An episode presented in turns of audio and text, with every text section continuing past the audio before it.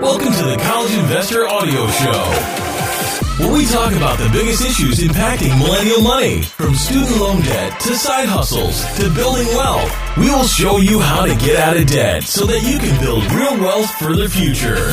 We are so honored that you are here today. Thank you for listening as we talk about nonprofit student loan forgiveness. All right, let's dig right in today.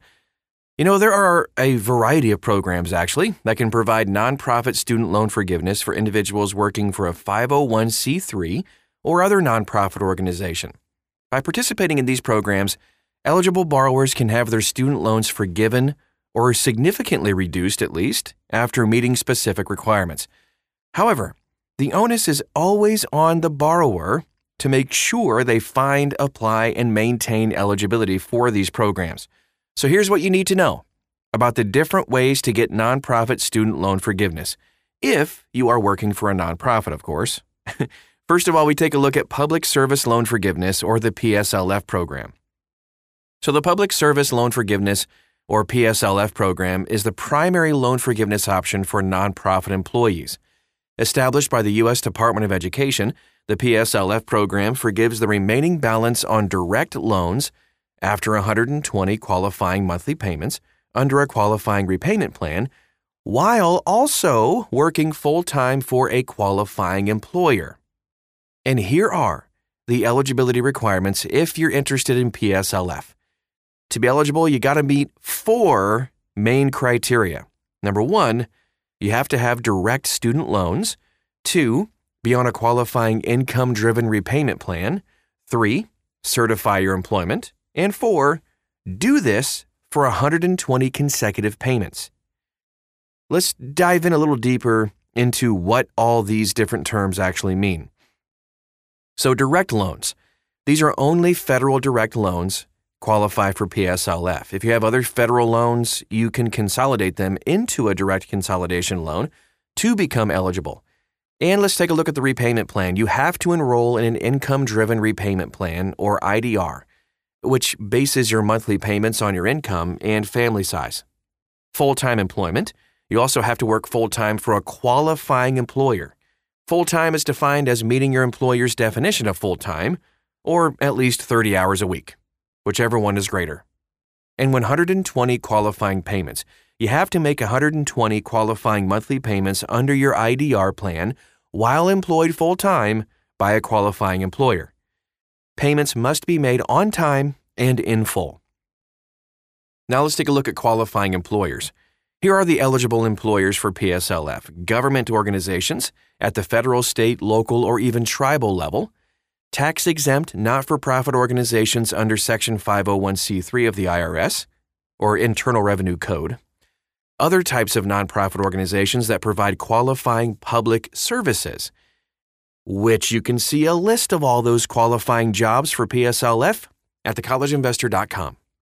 Now, here's how to apply for PSLF. If you're interested in doing this and you have followed all the different qualifiers, all you have to do is complete the employment certification form, submit the ECF annually, or whenever you change employers to ensure you're on track for PSLF.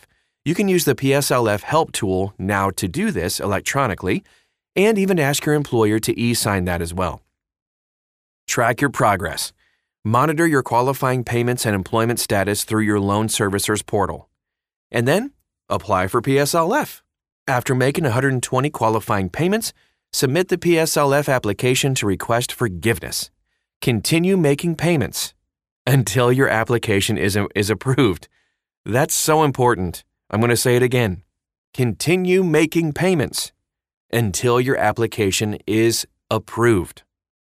Okay, now let's take a look at income driven repayment plans a little bit deeper.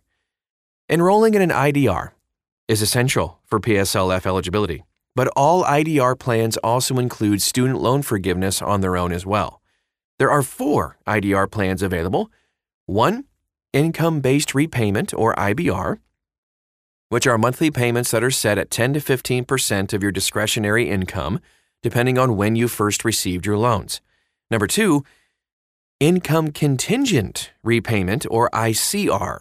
Monthly payments are lesser than or are the lesser of 20% of your discretionary income or the amount you would pay on a 12 year fixed repayment plan, adjusted for income, of course.